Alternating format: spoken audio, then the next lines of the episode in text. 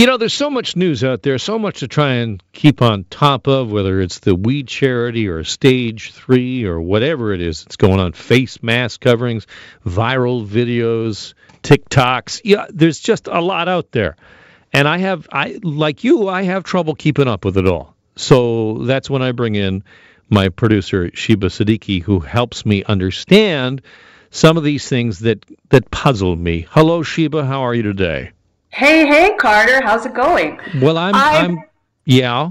I'm doing great, but also like you, it's hard for me to keep up with things. But I mean, being a boomer and all, I can imagine that. Uh, okay, now you know this. Now stop this. You know I am not a boomer. You know I'm Gen X. Look, I you're, wore Doc Martens. I, I, no, not. I'm, I'm no. not. No cusping. Gen X. Okay, boomer. Stop it. Let's begin with why Free Britney, as in Britney Spears, is suddenly a thing online. What's going on there? Okay, so Britney has been posting videos on TikTok and Instagram where she's dancing, she's walking back and forth wildly, and she's speaking extremely fast.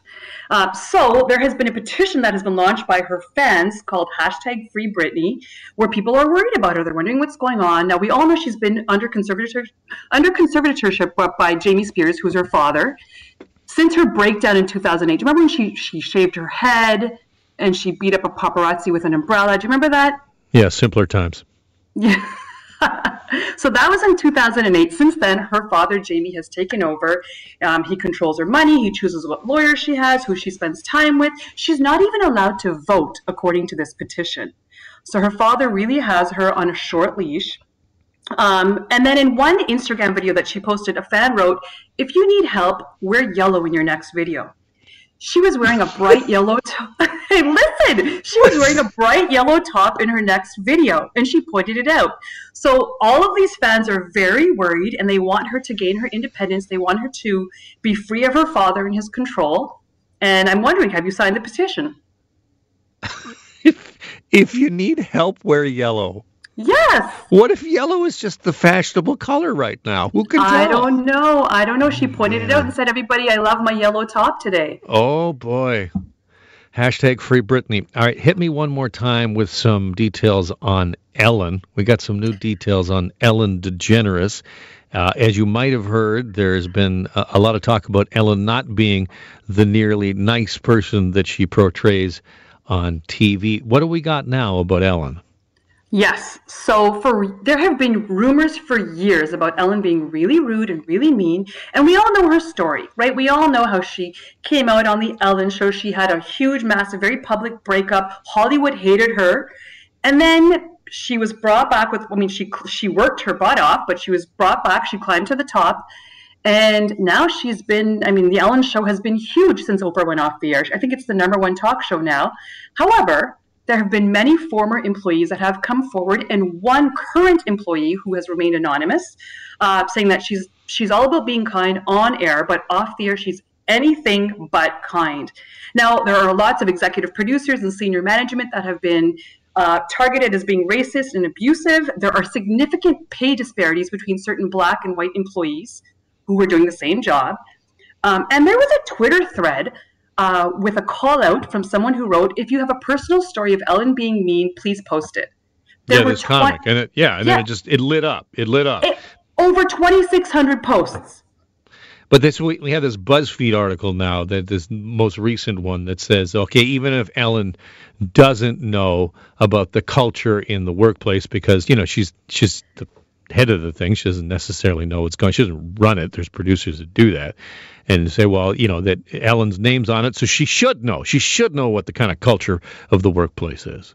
Well, I agree. I don't you agree with that? I mean, you should know. I mean, there's been low morale on the Ellen Show team for years.